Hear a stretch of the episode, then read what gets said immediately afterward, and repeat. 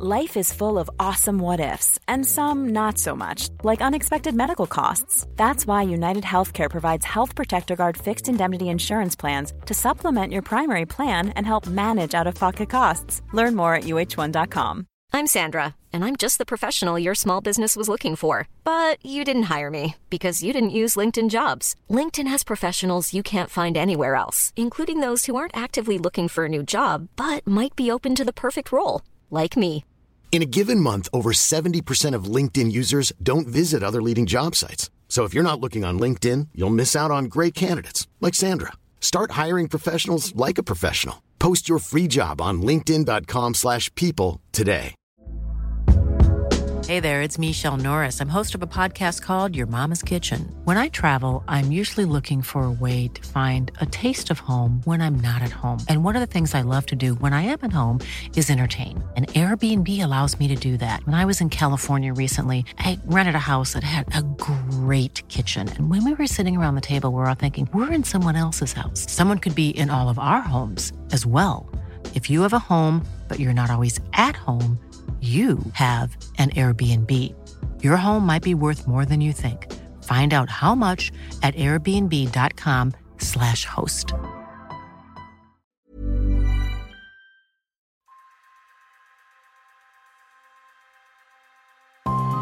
Welcome to Streets Ahead, a podcast dedicated to active travel, livable streets, and people focused urban design. I am Ned Boulting.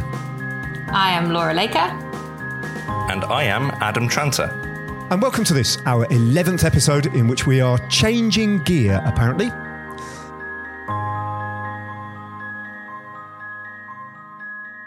So, in case you've been studiously avoiding the news and Twitter for the sake of your health, which would be highly advisable, there was a heap of cycling announcements this week that came from Her Majesty's government. From a highway code review to new design guidance to a big document called, you'd guessed it, Changing Gear. So, what does it all really mean? Are we changing gear or are we just pretending to change gear? What is design guidance when it's at home? I haven't got the faintest idea. And what is the highway code? Uh, you probably know the last one. So, plenty to be uh, getting on with. But before we uh, start doing that, it's only courteous since we haven't recorded a podcast for a, a few days uh, to ask you what you've been up to. Adam, every time I kind of open any form of mainstream media or even non mainstream media, um, the cycling mayor of Coventry is either sitting on a bench or, or de- you know, delivering delivering key quotes or, or, or, you know, popping up in the New York Times or just, do I you mean, you it? are, you are just, uh, you're just smashing it out, mate. Smashing it out. What have you been up to as if I didn't know?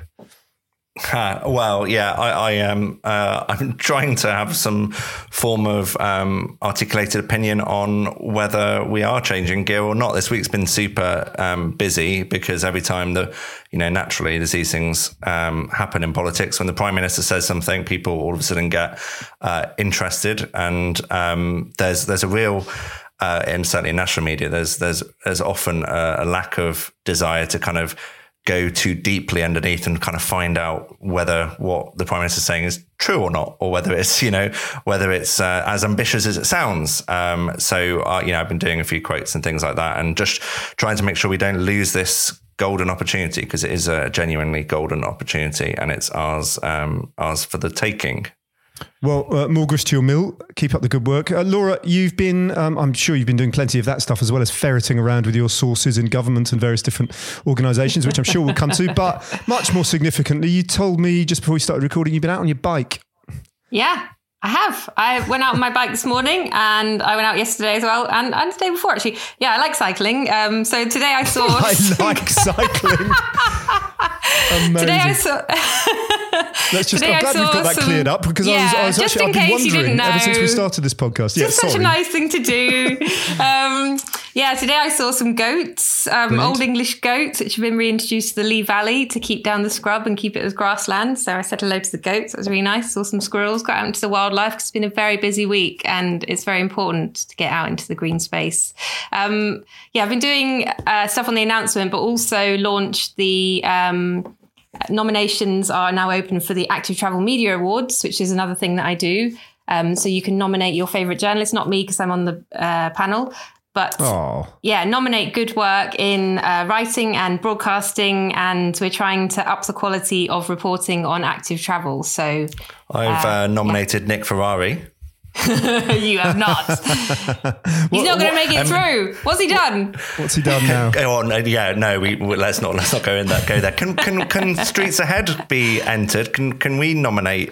Oh, that would be nice, wouldn't it? Can If you we say award-winning podcast. Yeah. We we did have a podcast on last year, actually. We had Wheel Suckers on um, as one of our nominees, as short shortlisted nominees. Yeah, we can. Yeah, we can. Yeah. Well, I urge our, our our three or four listeners to you know go to the how do they, how do they vote for us, Laura? How- This is quite I'm quite excited now. So, um, so yes, I well, let's put on the show note notes uh, some links because uh, off the top of my head, it's You part of the Active I'll Travel. call you on It's part of the Active Travel Academy, and it's on their blog, which is blog at westminster.ac.uk something forward slash. Anyway, I'll, I'll put, it put it in on the the. I'll put it on the link. Yeah. So yeah, or active underscore ATA on Twitter, and we've been tweeting about it. So Okay, good stuff. Um, and and Ned, um, you you're not in your front room, are you, Ned? You look like you? you've you like you've been jet setting. What have you been doing? It's a change of scene. I've finally broken free. I'm in Siena in Tuscany, um, commentating on uh, what can only be described as bike races because they are bike races, which is um, which is kind of my day job, really. Um, and it's interesting. I, I was, I really was in two minds as to whether or not it was uh, the right thing to do to accept this work. I'm in Italy for 10 days and traveling around a little bit with it. Um, and uh, kind of everything that you do along those lines comes at a certain risk, not just to you, but more significantly to the wider community. And of course, tomorrow I drive to Turin. Um, and, uh, you know, that was the, the first European epicenter in Lombardy uh, of, of coronavirus.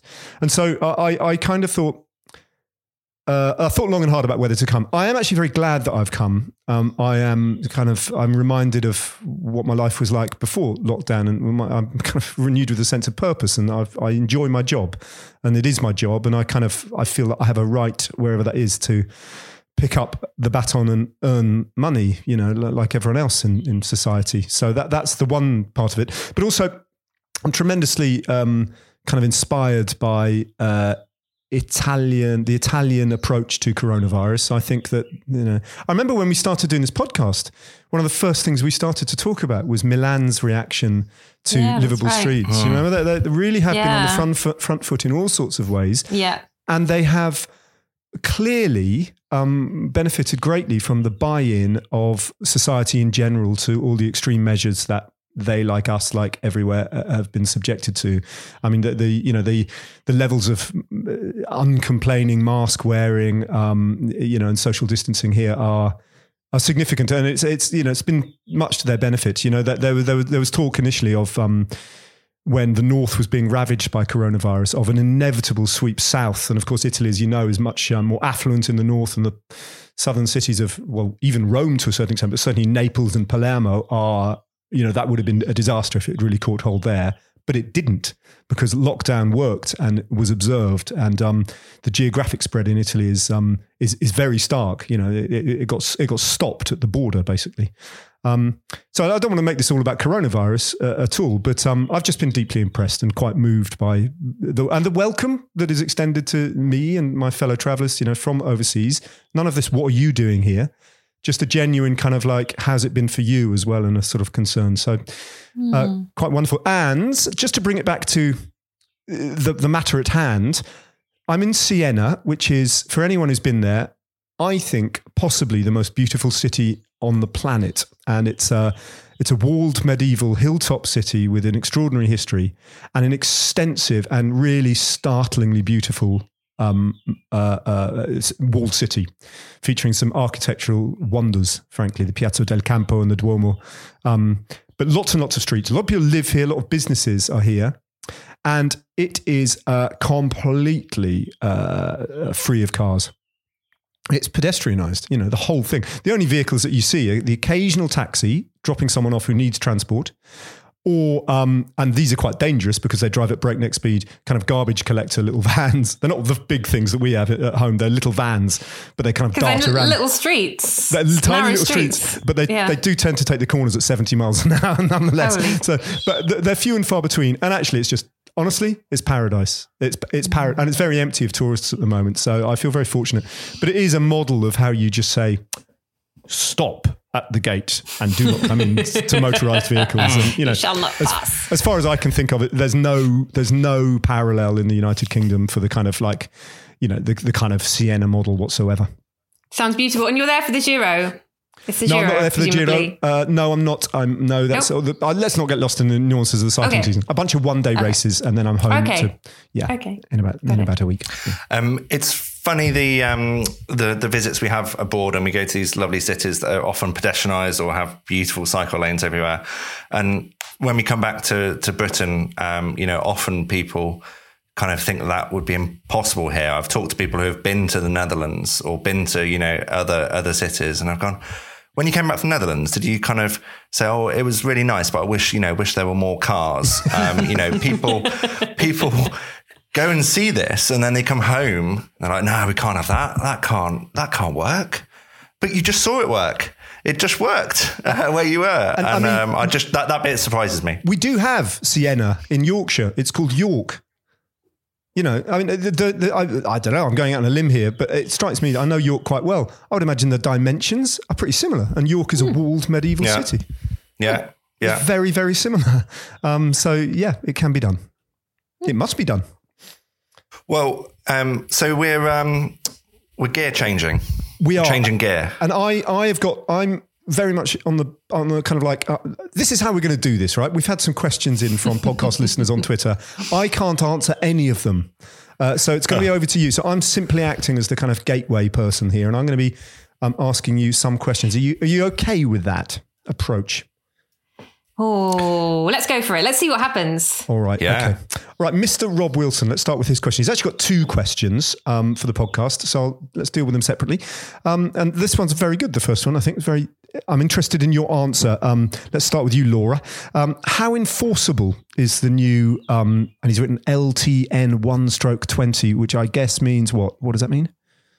Um, it is um, local transport note, and um, so 20 is 2020, and the one means it's the first change this year. The last one was like 2008. Right. So, um, yeah.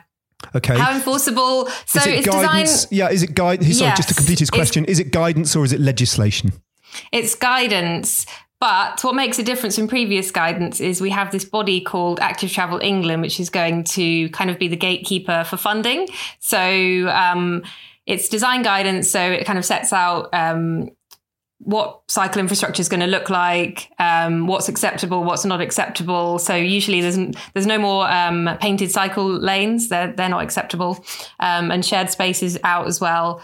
And yeah, and cycling, uh, Active Travel England is basically going to say, um, you know, this this scheme is good enough, this is not good enough, you're not going to get the funding, and um, if it's not good enough, so yeah, it's it is kind of enforceable in that way, but it's it's yeah, it's not like you can make someone do something if they're not going to do it, but if they're going to do something, then they kind of have to do it right. That's that's basically what it is. It's like um yeah, it's carrot and stick approach, isn't it? I think they Yeah. um they can use the lure of uh, funding to encourage, um, I would say, more proactive and progressive councils to um, to design really high quality stuff. And actually, probably they're the councils that that probably want to design high quality stuff. What they can't do, um, or, or what they yet can't do, and it's you know yet to be seen, is really drag uh, local authorities because it's all you know devolved responsibility to to go and build stuff, great stuff, if they don't want to. And and yes, the government, the DFT could say, well, if you don't build good stuff, I'm not going to give you any money. And they could say things like, well, actually, that's quite handy because I don't really want to build anything for cycling and walking infrastructure anyway. That said, Yeah. Oh, that you're going to say that um, you're going to say what I was going to say, Laura. I don't know, But now I? I don't sound like I know what I'm doing. Yeah, you are. You're going to say that they can reduce funding for other transport projects um, if they don't design well for active travel. So the D- this is the DFT playing hardball here and saying if you don't design for active travel well. and you want your bus link in there, or you want a park and ride or a train station, like no, no thanks. And that you know proofs in the pudding there. But I think that's um, uh, that is potentially quite bold. That's the stick. Yeah. Yeah, so even if it's not, um, um, if uh, if it's like a, a, local highways investment thing where the main element is not cycling or walking, the the wording is there's a presumption that all new schemes will deliver or improve cycling infrastructure to the new standards, um, unless basically the council can prove that it's it's there's little or no need for cycling, um, and apparently the government's going to um, i think there's been a letter out from Chris Heaton Harris saying the cycling minister saying um, that poor stuff won't be funded. And if it doesn't meet the guidance, uh, they're going to get the money back some way. So, yeah, tough talk. But it wasn't, which wasn't before at all. It was just like do do what you like. Just, just yeah, yeah. See what happens. Um, I think for, for, for people listening as well, the design guidance is is um, is guidance um, as we've ascertained, but it, it is um, genuinely, if it's followed, really important. And I think there is um, often at local authorities sometimes a lack of understanding of what good kind of is and what good yeah. looks like, um, whether that's from a resource or skills point of view or just just the experience. So many of us would have ridden those kind of you know cycle lane that, to all intents and purposes, feels okay, um, and then you get to a side road uh, and you know there's those really rubbish giveaway signs that mean that you have to kind of stop look both ways, cross the road, and join the cycle lane away again. And there's one near me that does that, you know, eight to ten times in less than a, a mile, um, yeah. and. Uh, one of them is downhill as well, so it's really frustrating. Oh, brilliant. You, you know, going from 20 miles an hour to five miles an hour, having a look, and then trying to get back um, up again. They're just making it very, very difficult, and and that stuff yeah. should be should be like in the past. You know, we should be looking at continuous um, cycle lanes that go across junctions with junction priority, so cars have to um, to to give way um, as an example. So that should be really interesting. And also, what we're going to, um, you know, a little thing that's thrown into the guidance there is that anyone planning um, to build cycle lanes uh, has to go and ride it themselves. Um, so or they have to no have ridden have, on the roads. I they think. have to ridden on yeah. the roads themselves. They kind yeah, of understand um, what it's supposed to be like. Yeah. I also think that we should introduce a little bit of a stick to this one as well. And I think that any bit of um, I think there should be a bit of a guerrilla action plan that any bit of absolutely dreadful design, uh, we should put a sign up with the, um, we should name each of these junctions after the uh, the councillor or the person in the local authority actually approved the plans. Brought to you by. Yeah, exactly. So that we know who's who to blame. so you, and their yes. email address, so you can send them a. Yeah. Oh, well, oh, steady. Councillor, Councillor Smith asks you to dismount. All right, let's, cra- let's crack on. Ask him why. Rob actually has I think this is slightly tongue in cheek. At least I hope it. Well, I don't know. Um, Rob also adds as a second question, Adam, um, will some or all of the previously announced 27 billion for roads now go to cycle infrastructure because bikes are to be treated as vehicles, not pedestrians? I think he's. I think he's joking, but uh, I would imagine the answer is no. Uh, yeah, I was going to say, yeah, that's that's the news that we missed. That um, actually they're repurposing it all, um, but no, um, no, that's not going to happen. And every time you think, you know, when the first announcement, well, the, the, first announcement of the 2 billion, which was actually the second announcement of the 2 billion because mm. it was announced in February. So we're now on the third announcement of the yes, 2 billion. That's, um, that's six, but, that's but six billion, the, isn't it? Isn't that six? No, it's not, no, Ned. It's not, no, that's not how it works in cycling. um, uh, but no, on the second time around, you know, the night before I knew the announcement was coming, I was generally thinking like, you know, with the way the world is now, like it could just be that they go, look, we get it, guys. We're going to invest in broadband and we're going to invest in active travel. And, you know, this 28 billion pound of roadways that we're going to build major A road, you know, we made a mistake, uh, no problem. Um, and that, you know, that hasn't happened. And every time you think um, something like that might happen, like the, you know, the legal challenge that there is, the same people who did the legal challenge on the Heathrow Airway airport expansion are doing one around the government's 28.8 billion pound road building plan. Every time you think something like that happens, it, it you know it doesn't, and they don't change their mind, uh, and they're staying on that. So that is unfortunate, and it does put it into perspective. You know, every time we get excited and people say, "Oh, well, yeah, it's two billion pounds. That's a lot of money," and you know, it's it's not really in comparison thing. The thing, as we've said before on this podcast, the difference is the the real the, the the, the guidance, the political will, the kind of teeth that there is in this stuff um, versus you know the, the the the funding amount. You know, two billion pounds is what you well, 1.5 billion pounds is what you need to deliver Manchester's cycle and walk network to put it into perspective. So we want you know the whole of England to be covered off for roughly the cost of uh, of what it would take to really do Manchester properly. So I don't want to be like dismissive, and you know I'm appreciative, and I think this is positive and probably the most positive thing I've experienced for active travel. Um, but let's not pretend it's tons of money.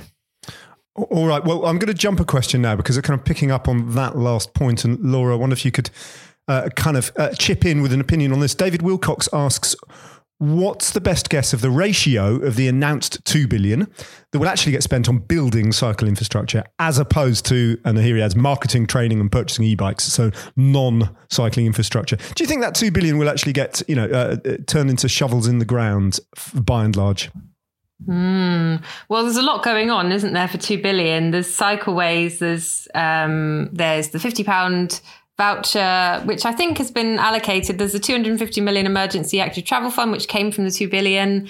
There is loads of stuff going on. Yeah, training costs money to deliver.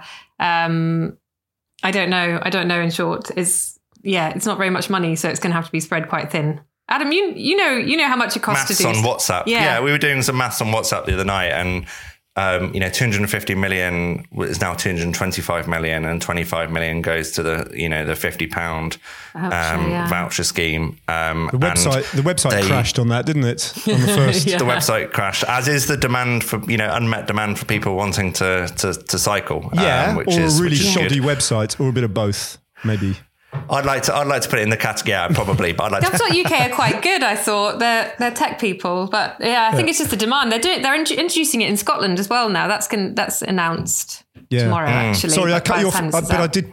I cut you off in your flow Sorry. there, Adam. That that was um. So that that scheme in itself costs how much? Uh, 25 million pounds right. allocated to that scheme. So up to 250. The average, well, I say the average, there's only three of them. The Mini Holland pilots that have happened um, in Waltham Forest, Kingston, uh, and Enfield, you know, have been at a variety of costs. But Waltham Forest, which is seen as, you know, largely successful, I don't have the exact figures, but I'm going to say five million pounds um, as a uh, uh, as a kind of lump sum to make uh, somewhere like that brilliant in terms of low traffic neighborhoods and some cycle um, infrastructure, etc.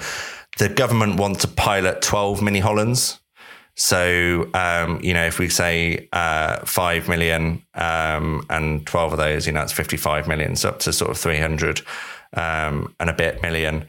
Um, there's talks of an e-bike subsidy as well. I really hope that's not going to come out the two billion pounds, and they find something from the treasury for that because, um, you know, they are talking about potentially, uh, I think it was in the Times about being something like 30% off the price of an e bike. Um, do you have any intel on that, Laura?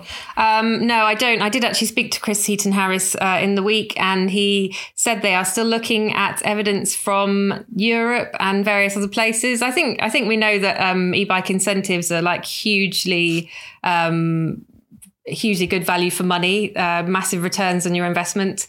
Um, but yeah, he didn't he didn't tell me anything. So you, we talked about the um, the kind of um, guessing how much uh, infrastructure costs. I I, I thought it was um, more like forty million the Mini Holland, and it actually was thirty million the initial pot. So that's like it's so easy to underestimate how much this stuff costs. Oh right, there although, we go. Yeah, so thirty Not five million. at all then. Well, I mean, Brilliant. but that's the thing when you think about cycling infrastructure, you think, oh well, it's only a few cars. But you know, this stuff does actually cost money. It's serious investment. We're talking. You know, streetscape stuff always costs like way more than you think. But that was curbs and like quite high quality stuff. You can do a lot of this with wands and, you know, you can deliver quite good stuff with a lot cheaper materials and that temporary stuff. But yeah, it's really not cheap to deliver. So when we're talking about 2 billion, it's like really does not go far. So yeah. Yeah. Yeah. I'm just looking here at the Kate Govern's case study, which I probably should have done before I just costed out a, a, a scheme in my head. Um, yeah. 30 million pounds in each. Um, and but that was uh, initial, and, and, they've since yeah, added more and more money. Yeah, the match funded. Yeah. yeah.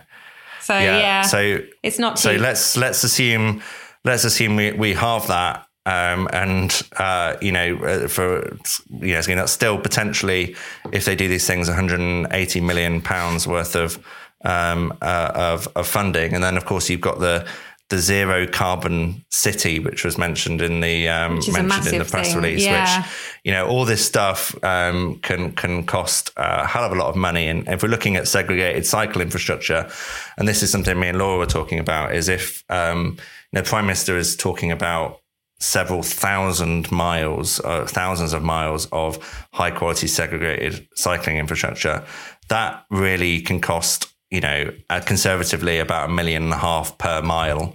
Um, and uh, if you're if you're doing the maths, which I'm not going to do anymore, but um, ultimately, It's like when it you try to do up. walking speeds, Adam. Yeah, yeah, yeah, yeah. Come to me for maths. Sorry. Um, and uh, you, you know, if you do, if you do it, it doesn't, it doesn't, doesn't work. So um, then we got talking, didn't we, Laura, about whether we think that you know it has to be some sort of quite immediate follow up funding because we've already spent year one from the sounds of things.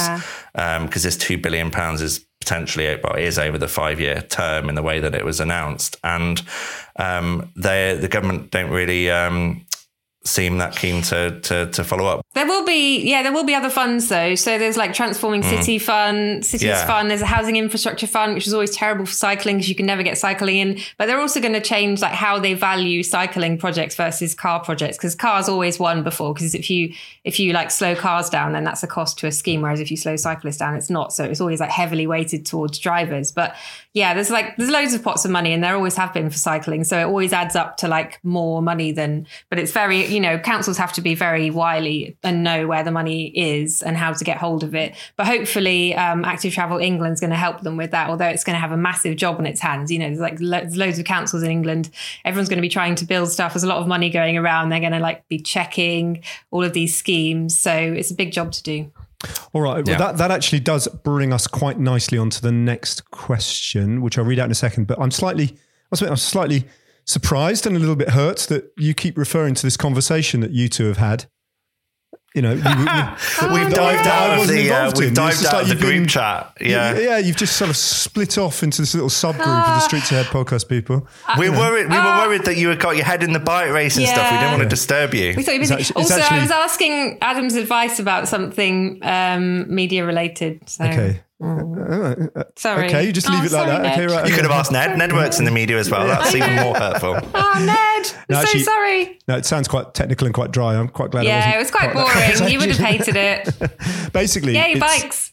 it's expensive. now, what um, from picking up on what you're saying, um, one of the kind of one of the real problems it strikes me about implementing a national strategy of cycling infrastructure, unlike perhaps the highways agency and, and the way that the roads get built, is that um, it seems to me you are somewhat at the will and the whim of local councils, which whose whose policy and whose um, uh, whose whose kind of uh, attitude, I suppose, culturally, can vary enormously from from borough to borough. And um, Roger asks this very good question: Where key routes cross local authority boundaries, can one local authority who isn't interested effectively stop the whole route? Not just urban routes, as many NCN National Cycle Network adversely are adversely affected by poor design consistency and signage continuity. It's a good question, that Laura. Yeah. The answer is yes. Oh, There's Yeah. a really good case study: the Royal Borough of Kensington and Chelsea. Yeah, that's exactly what I was thinking of. The big hole in the middle of London Cycle Network. Oh. Yeah. What, they don't so they don't pass through Kensington and Chelsea at all. or- They don't. You shall not pass.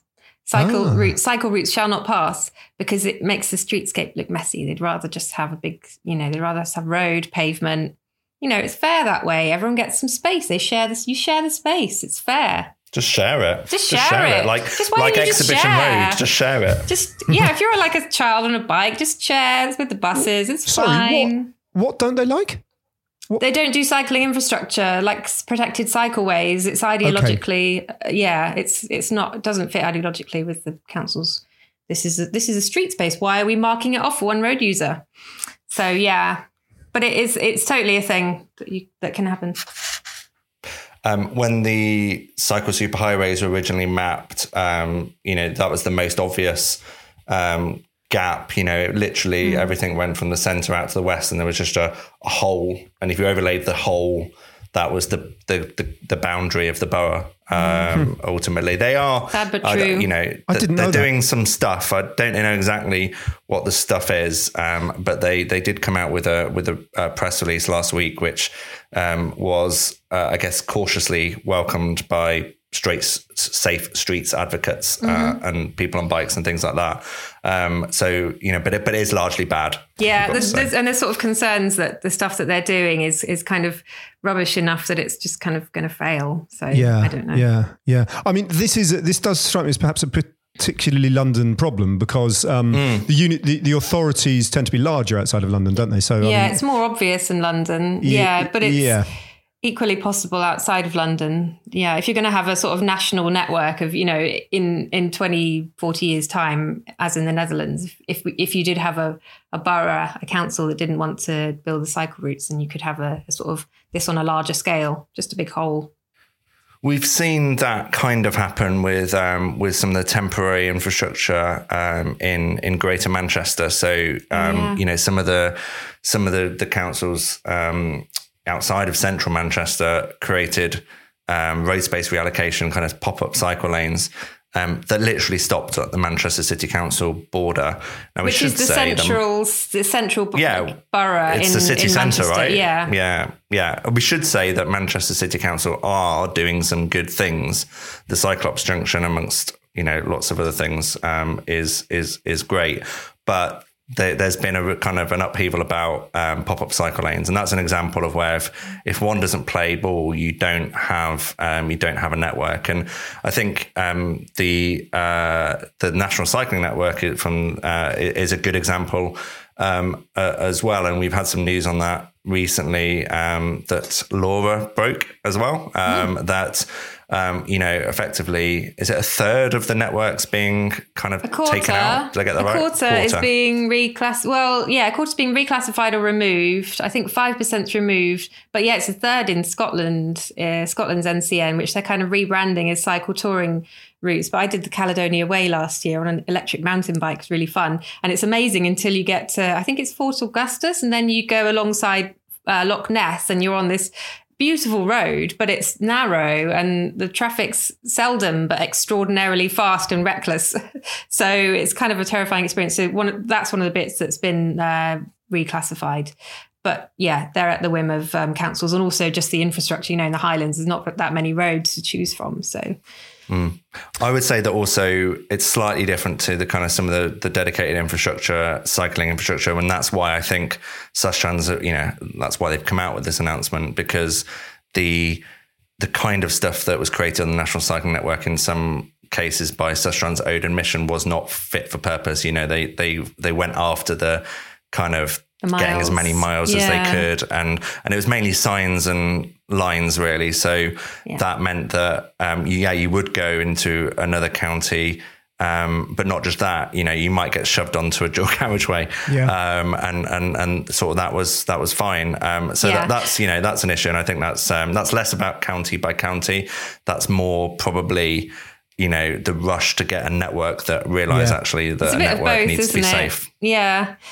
One of, one of my big Yeah. bugbears about the Sustrans National Network is why did they use those little blue signs that you clip onto lampposts with those little sort of round clips that you can literally just point in the other direction and move around? Oh, they, really? They never point in the right direction. Well, not in London. I mean, it's just a national pastime, isn't it? Just send them off in the other direction. Ah, every sides wonky. every sign around me points in the wrong direction. Oh, really? I mean, they've I just got to get a better. They've got to get with that and use a different. Anyway, Someone a- around your area has noticed, and they just they're just going round some kids. The kids today, Kids. eh? Yeah. Didn't uh, you move road signs when you were a teenager? No. Hey, do you remember that thing when you were riding your bike, learning to ride your bike? Everyone used to go. Why did people do that? By the way, you used to go. You used to be riding your bike as a kid, and someone would shout at you, "Oi, mate!"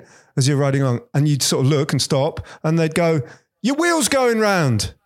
It was a big thing when I was when I was a kid. that Never that heard literally never that. The gen- I'm a bit older than you guys, so it's a generational thing. And it was just a big thing in the 80s. Oi, mate, what? Your wheel's going round. And then they'd laugh at you. Uh, honestly, you youngsters, there'll be people listening to this who'll go, I know exactly what he's talking about. Your I know, wheels. I know exactly. Your, your wheel's going round, Did you mate. actually stop? of course, you stop, yeah. Thanks. Sometimes you thank them. Thanks. Um, they were simpler times before social really. media. I'm returning to social media now um, to ask you this next question. It comes from Beware of the Bull, and then there's a little poo emoji. Oh. So I think it's probably Beware of the Bullshit. So um, he seems a nice looking Great. chap. I'll Anyway, just- he's got a little. I'll just mark this as explicit now. yeah, I'm afraid so. I Well, was just thinking edit that, you're going to have to tick the box. Explicit content. What other things should the government do to push ambivalent local authorities with such a far-reaching change? How do you? So I guess, the, and then he gets lost in some sort of um, uh, issue with not Northamptonshire County Council, which is um, maybe very accurate, but I don't think they're here to defend themselves. So we should probably swerve that one. Um, how do you? Yeah, how do you change hearts and minds? Have either of you got a view on that? Actually, with the HS2 cycleway, one of the options was that they could make the cycleway. I don't know if you, anyway, just briefly, there was obviously there's HS2, but there was going to be a sort of network connecting the bridleways and all the existing paths together so that you could crisscross the HS2 all the way up the country. It was a really nice idea. One of the things that the consultant suggested was that you could make it like a trunk road, like the equivalent of a trunk road, which would mean that you could take control of sections where councils didn't want to act, build the route, and then hand it back to them with the proviso that they look after it, which I thought was quite a neat way of doing things. Because you're talking about national infrastructure and stuff needs building. We're not talking about a motorway here. It's a path, you know, it's like three meters wide, maybe. Um, so that could be one uh, one idea. Um, the other thing that I was thinking of was more from a kind of communications standpoint, and I am, you know, sometimes wary of just pushing kind of effectively marketing and communications things to to affect change because we know that you know that's not always that well sometimes it just doesn't work. You need to build stuff and, and all of that stuff. But from a um from a I don't know if there's any well there isn't any data on big scale to prove it, but I know the Guardian did a piece on um, what they thought was a, a trend of conservative councils um, and conservative councillors blocking local infrastructure. And I've I, I have this locally um, where I am uh, in in Warwickshire County Council, which is uh, which is a conservative uh, led council, and the the real difficult like the thing that we can't get our heads around is this is you know this is a mandate from you know the government the conservative government telling all councils but also conservative councils to to to to do this. And actually I've seen there's probably a Venn diagram for it but I've seen a lot of the kind of anti cycling and walking infrastructure stuff who are normally very supportive of the government of today and the prime minister and potentially you know other topics that that get people um, really hyped up. And when it came to communications i was a little bit as you possibly expect with boris johnson like a little bit disappointed with just sort of how you know simplified it came across in terms of why they were doing this in terms of well a i think there was a lot of issues with their description of you know cycling to, to for for obesity and for health. I think that was quite a, a simple like topic for something that's actually we know very very complex and and there's lots of different reasons why we don't have a, a healthy nation. Um, and also just in terms of you know explaining who this stuff is for and you know really trying to get some stats and data out there. I did i appreciated when grant shapps did his first announcement because he talked about the amount of percentage of trips that were under three miles outside of london. And you know that was quite powerful. People going okay well i can see why they're doing that. And we've not had any of that. We just had these kind of big bold you know side of the bus expressions of like we're going to build thousands of miles we're going to do this. And actually what would have been nice especially for the kind of conservative voters who are who are sometimes you know some of them will be against what's happening right now is to try and add a little bit of data to it you know. We're doing this because it it provides benefit to the economy. You know, people who cycle and walk spend more over a month in shops than people in cars, or cycle parking provides a better return for the same space of car parking spaces. Or we know that if the person in front of you is on a bike, they're less likely to be holding you, you know, you up on the school run do when you're doing a really necessary journey and they're doing something that could easily be cycled or walked. So having that kind of narrative, which I know can be sometimes quite complex, but I was a bit disappointed that you know, it didn't come across in those kind of terms for people who would be the immediate naysayers to kind of Adam, go, oh, I understand what the Prime Minister's doing. Go Are on. you saying that we need a cycling and walking commissioner who's like a, also a PR guy who really loves cycling. From and the he knows how to get region. a message across. specifically in the Coventry region. Um, well, um, I, I I believe in messaging. I think messaging is important. Yeah. Um, let's let's um, let's, leave it- let's say leave- that. And yeah, it's it's a missed opportunity. I think. Yeah. I've just noticed that on your background, which I've noticed, you, you mix things up. You've got a slightly different background, which is quite entertaining, Adam. I've just noticed you've got a silver, what looks like a YouTube like Yes. award for something. He's got an What is- award. Like, That's like on the wall. Like That a was kind of week, like, wasn't like a golden album or a platinum album or something. What's that for? That's that's my other um, thing. Um, I set up a YouTube channel all about run, running called the Running Channel, and we uh, we a couple of months ago hit 100,000 subscribers. So YouTube Well sent us a, a little plaque and, All a, and a letter. Well, that gave you a little opportunity nothing to, to do with boast. active travel. Excellent. No, no, talking about talking you about asked, what do I say? It's another thing that Adam does. Just and yet another thing. Um, but t- talking about Boris Johnson, I did quite it did quite amuse me that in his introduction to the announcements, his one of his first lines was, you know, uh, quite early on, he said, "Yes, I know you can't move a fridge freezer on a bicycle." Which prompted Pedal Me, the wonderful Pedal Me, their Yeah. Twitter feed, straight away to respond with, "We've, Oh, yes, got, you can." we've got this," and a video of a fridge freezer on a bicycle being moved. I thought that was absolutely great. They must have, they must have just thought it's almost like they planted that in there simply so they could respond. It was just perfect for them, you know. Yeah, it's a, a very, it's a great reply. Here we can, here we go. Yes, you can. Um, what's the next question? What's the next question? Neil Fitzgerald. How does government get the message out to all licensed drivers that the rules are updated when they change later in the year? So, th- does this relate to the highway code, Laura? Yeah, yeah, it relates to the highway code. Yeah, so a ton of changes around the highway code. Um, there's now a hierarchy of road users. There's now a bunch of other stuff around road positioning and Dutch reach, and um, it's a consultation. And um, hopefully they're going to be passed because they're good changes, and also giving people, giving like cyclists and pedestrians priority at side roads, so you can't just turn across their path because apparently Right, you're you, allowed you, to do uh, that. you, you chucked a lot of information in there. That is some, Sorry, there's too some- much information? Well, a lot of a lot of listeners will know exactly like what. to premise it. Uh, no, a lot of, of listeners, I'm sure, will know exactly what you're talking about. There's a bit of jargon in there. Dutch reach is that maneuver. Dutch Oh, reach. yeah, it sorry. sounds. I have to say, question. I've always thought it sounds rude. It does actually. Um, It does sound very rude. Well, uh, now kind you of like say it. everything with Dutch in it is al- already naughty, isn't it? In some way, but um, but okay. So what it is, let's okay. So what it is is that when you're opening your car door, because you know there's a thing called dooring when you open your car door and then someone's cycling and then and then yeah they come off their bike because they because yeah because you crash your door into them. So what you do when you're opening your door is you open it with the opposite hand, and this is something that the Dutch do because because loads of people cycling and there's always someone cycling on the road. So you open your door with your opposite hand. Um, and I was on BBC Radio Scotland the other day trying to remember which hand, which side of the car we drive on. I couldn't. Um, but anyway, it's the opposite hand. So you're basically turning towards the pers- the road when it you're forces opening the door. it forces you your torso to turn around, so you look at the blind Yes, spot, basically. So, Exactly. yeah, that's, a good it, way yeah. of describing it. So that yes. is now that will now be mandatory in. It it's in under consultation along right. with like a ton of stuff. So yeah, it's like a 12 week consultation that's out at the moment. Um, so yeah, if it's if it kind of goes through consultation and it's accepted, then that's going to be a thing that people should Okay. do. Um, yeah, it's a tricky one with the highway code because like because whoever reads the highway code once you've started driving, you should uh, c- like keep up to date on it. But in reality, no one ever does.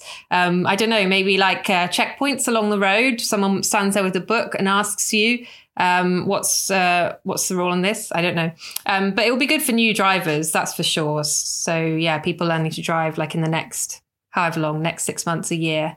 Um, it's going to be good for them, but it's always tricky with changes to the highway code. But what it does help is uh, with policing, because I'm told through campaigns, Cycling UK told me that um, sometimes police officers still think, road police officers still think that you need to ride 50 centimeters from the curb, like in the gutter, basically, and that riding two abreast is illegal, which it's not. Um, and that's been clarified as well uh, in the new proposed changes. So yeah, it's not just about drivers; it's also about like policing the roads and um, yeah. I should say that um, there is some discussion on whether the Dutch reach actually came from the Netherlands. Um, Oh. There is uh, there is all sorts. I won't get into it. But there is all sorts of Uh-oh. research where um, well, oh, no, it's great, and, and and apparently, you know, some say that the Dutch have been doing it for 50 years. They've just never, but it's never been talked about or phrased. And then some people say, well, no, you go to Netherlands and say about this thing, and they're like, what are you on about? Um, but anyway, we won't get into that. But I just thought it was worth um, worth mentioning. I think the problem with the highway code is that, uh, well, it's not a problem, but the the the point to make about the highway code is it is slightly, you know, it's different to, um, you know the law. Uh, it's a set of guidelines that feeds into the law, but actually they're you know they're separate documents.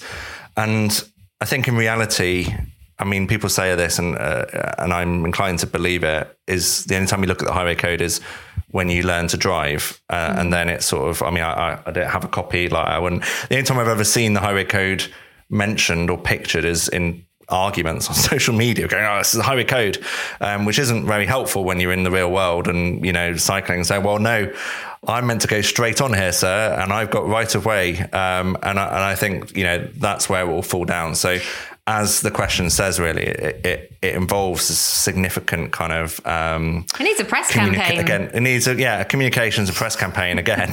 uh, hey, um, but no, I think all this stuff is genuinely important, um, yeah. and we need to um, we need to get it understood and the cleanest because because the turn in the corner stuff which you know british cycling so that's a um, priority at side roads stuff yeah, yeah, so basically anyone who's going straight on so if a cyclist is going straight on in a cycle lane Uh, the car should wait until the cyclist comes past before the car driver turns. Same if you're crossing a side road as a pedestrian. If you're walking across, you should not be turned into like in like in any sort of normal country. Like in you know when you go around continental Europe, you can cross the road and people wait for you to cross the road um, when they're turning. So so that sort of stuff can actually I think have a real as we were talking about presumed liability uh, the other week when we were doing a podcast on on on the other the announcement originally that that can have a real impact in the kind of narrative mm. Of the roads and and the convenience of pedestrians. It is, it is sort of like moving us towards that a little bit, isn't it? If not like indeed, then in, in word, it's sort of it's the hierarchy of road users that pedestrians. Um, and then cyclists, and then yep. it's the larger, faster road user that has more responsibility of, you know, not hurting the smaller and lighter and slower ones. So yeah, I'd love to see that, you know, enacted and in our consciousness as a nation because it is totally nuts that there are still discussions where people are like, oh yeah, you know, it's everyone's responsibility to to to share the road, so and you know, like for, for those for those people who are inherently opposed to cyclists for whatever reason, for the for the tribal sort of approach, when we are engaging in a forum in which their voice is present and you know we want to make progress i would suggest as a cycling lobby that the first point you make is not about protecting cyclists. The first point you make um, is about protecting pedestrians, and yeah. that's that's how you started. That's the way it should be. Yeah, you know, it should be pedestrians then, at the top of the hierarchy. Yeah. Then, in a way, you're you're kind of disarming the debate, the, the antipathy mm. straight away by saying pedestrians are vulnerable to the actions of cyclists. That's your starting point you know, yeah. and, and, then you build from there. And I think that would be a yeah, kind of convincing way of building the argument. But I, yeah, in terms of PR. Adam, and I, and I, uh, uh, I uh, I think that the most important voices in the absence of your wonderful self being employed as this kind of but um but uh, some of the most powerful voices are the two police forces that I know Surrey Police Force and the West Midlands as well yeah yeah, yeah those two, you know, those two guys those two guys whoever they are women I don't know who they are who run their Twitter campaign in you know are doing more than just about anybody else in terms of winning over hearts yeah. and minds and making points very, very yeah, clearly. Yeah, they've been very um, good. Yeah. And whenever they tweet something that's that clearly states the rights of cyclists and the responsibilities of drivers, I feel enormously, almost emotionally grateful to them yeah. because they're a voice from yeah. the outside, aren't they? In some ways, and it feels yeah. like it feels like from we an have authority from an authority, and we've got support in that. Mm. Yeah. Um, we've got two more questions to deal with. Um, okay. One, one is I'm not quite sure what he means, but Alex is saying any views on 20 mile an hour limits, and he's cop- copied in at Cycle Harrogate there. I don't know who they are, but um, double thumbs up. Yeah, it's a that. Well, I mean, t- so in built up areas, mandatory twenty mile an yes. hour limits seems to be much more yes. widespread now than it was a few years ago, right? I mean, yes, no? twenty miles an hour is a very um, yeah, it's just a very easy way of making the road safer, basically. Um, yeah, kind of needs to be more than just putting signposts up. You need to design for lower speeds as well. But ultimately, yeah, huge step forward for safety for pedestrians and people cycling and just making the roads a little bit more pleasant in residential areas and built up areas. So, yeah, default. My my local high street has become uh, 20 miles an hour. Um, initially temporary as part of the kind of COVID measures. Um, they've not done anything other than um, put signs up uh, and actually, some of the you have what's called repeater signs, which kind of remind you the littler um, ones. Yeah, um, and I don't know if this is reflective of budget cuts, but ours are laminated pieces of paper with twenty mile an hour written on, and they just they just fly fast. in the wind. I was just flying in the wind, um, and and and and yeah, it's just it's, anyway. But that said, as a cyclist with a with an e-bike, you know that that that shoots me up to 15 and a half miles an hour, you know, I feel much safer yeah. um, when there is, you know, a sensible amount of road traffic uh, uh, about because you know the flow of the road. You know, I'm I'm kind of yeah in keeping um, with that. And when I went to Waltham Forest to do a tour of the the the Mini Holland, which I thought was great because it only cost five million, uh, but now it costs thirty million. Um, uh, I, I've, you know, the, you know, I rode on some of the cycle lanes, which was which were great because you know that, that's always a good experience. But actually, with all the the modal filters, the, the kind of uh, points closures, and the fact that you know everywhere is practically twenty miles an hour, I genuinely felt the safest I felt on a bike in this uh, in this country, and it just everything slowed, and that was great because you actually the the narrative of the street changed. You know, people were talking to each other because they couldn't hear each other, and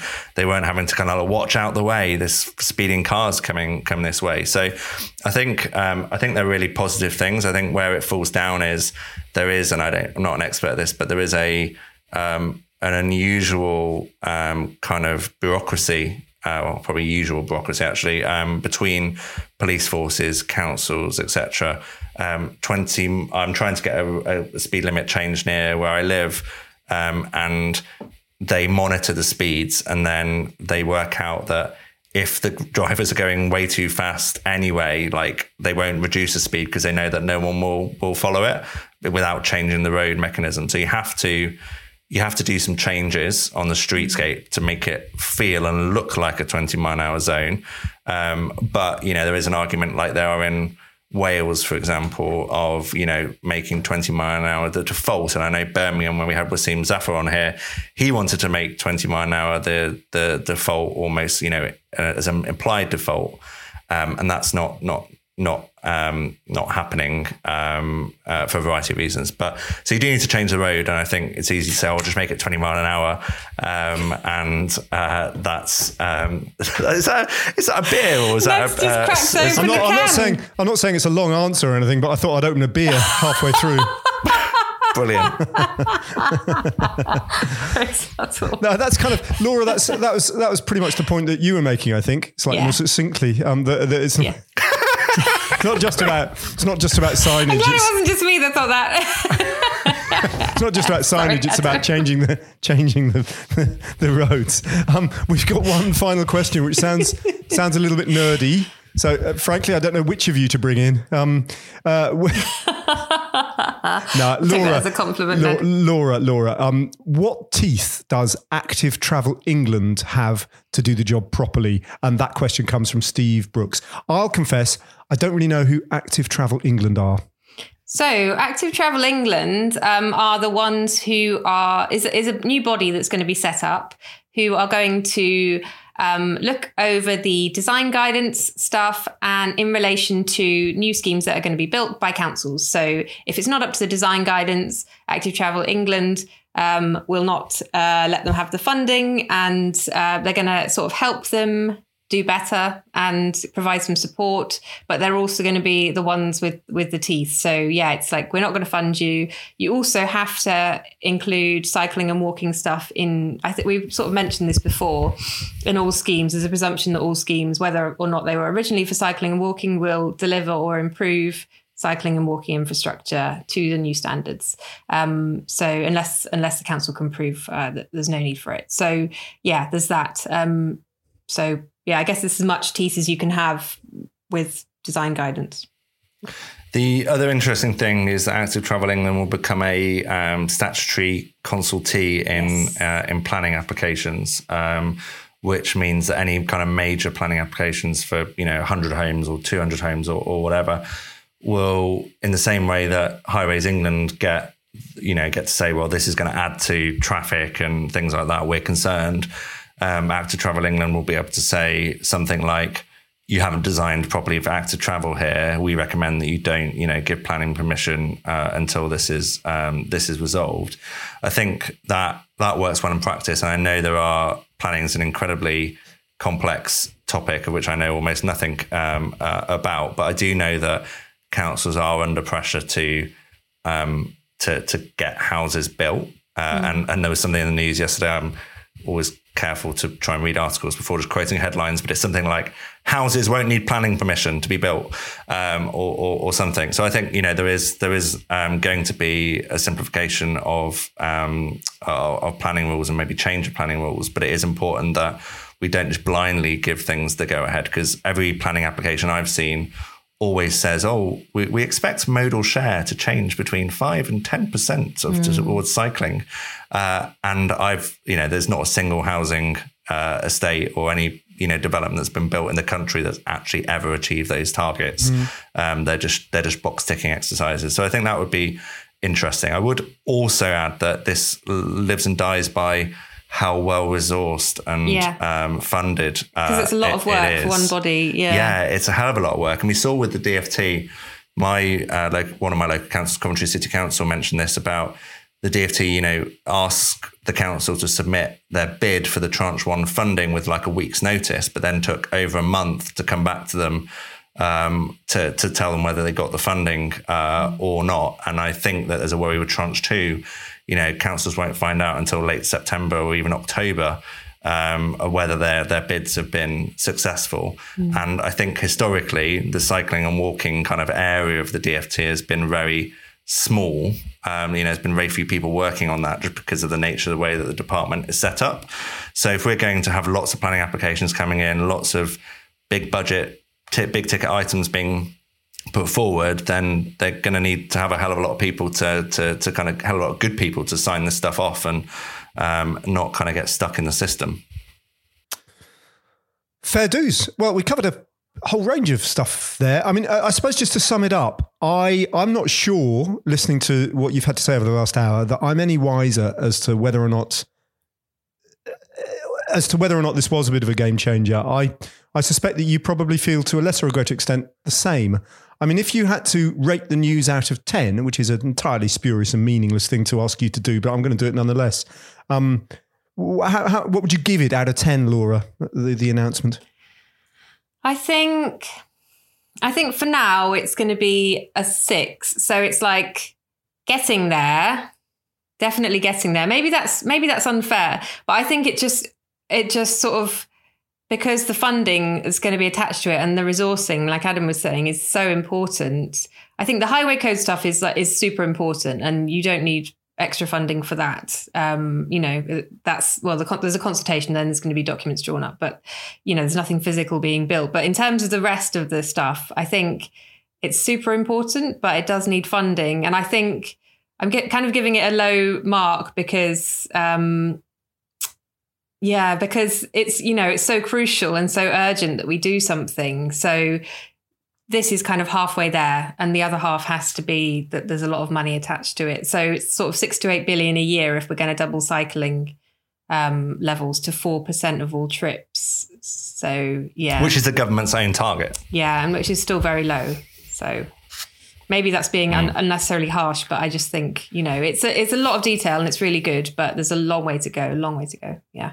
Yeah. On the other hand, it's you know it is it, it's a step in the right direction, isn't it, Adam? What uh, six, out of, six out of ten? I mean, how do you feel about that? Are you going to go? Yeah, I, I, I was going to give it. You know, I was going to give it a, a, a, seven, but I was going to caveat it with, um, it's kind of like our expectations are so low with active travel that this feels. It, it's like it's like going to the pub after being indoors for four months during during lockdown. Like, you know, it's not a great experience, but something's like, wow, this is this is this is great. This is eight out of ten experience. Whereas actually, you know, sat there with hand sanitizer, drinking a shandy five meters away from your mates, um, and oh, you paint such a um, sad picture. Yeah, um, and. I think it's about the same with this, really, um, for want of a be- much better analogy.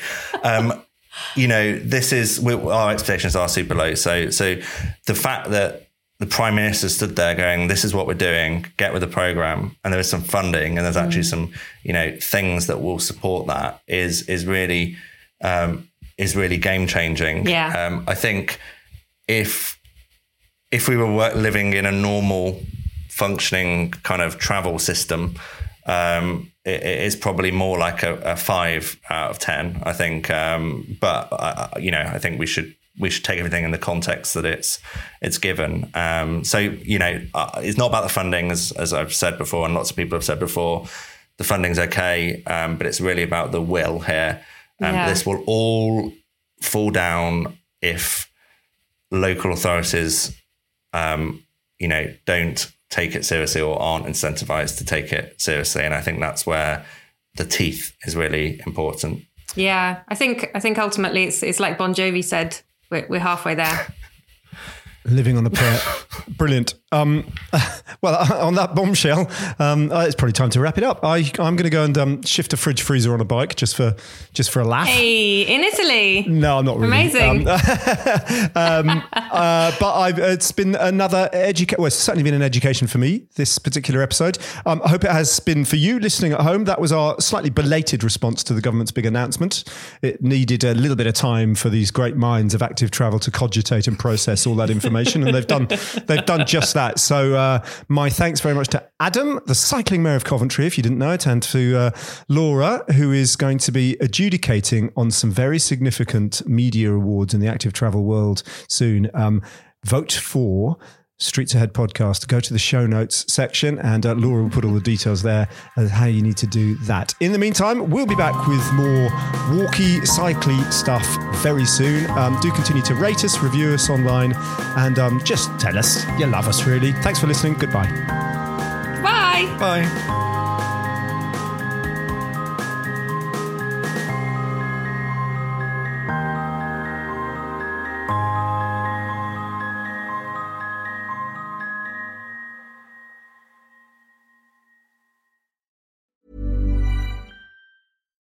Hi, I'm Daniel, founder of Pretty Litter. Cats and cat owners deserve better than any old fashioned litter. That's why I teamed up with scientists and veterinarians to create Pretty Litter. Its innovative crystal formula has superior odor control and weighs up to 80% less than clay litter.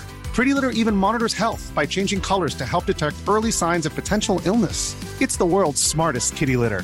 Go to prettylitter.com and use code ACAST for 20% off your first order and a free cat toy. Terms and conditions apply. See site for details. Hey, it's Paige DeSorbo from Giggly Squad. High quality fashion without the price tag? Say hello to Quince. I'm snagging high end essentials like cozy cashmere sweaters, sleek leather jackets, fine jewelry, and so much more. With Quince being 50 to 80% less than similar brands. And they partner with factories that prioritize safe, ethical, and responsible manufacturing. I love that. Luxury quality within reach. Go to quince.com slash style to get free shipping and 365 day returns on your next order. Quince.com slash style. Even when we're on a budget, we still deserve nice things. Quince is a place to scoop up stunning high end goods for 50 to 80% less than similar brands. They have buttery soft cashmere sweaters starting at $50, luxurious Italian leather bags, and so much more. Plus, Quince only works with factories that use safe, ethical, and responsible manufacturing. Get the high-end goods you'll love without the high price tag with Quince. Go to quince.com/style for free shipping and 365-day returns.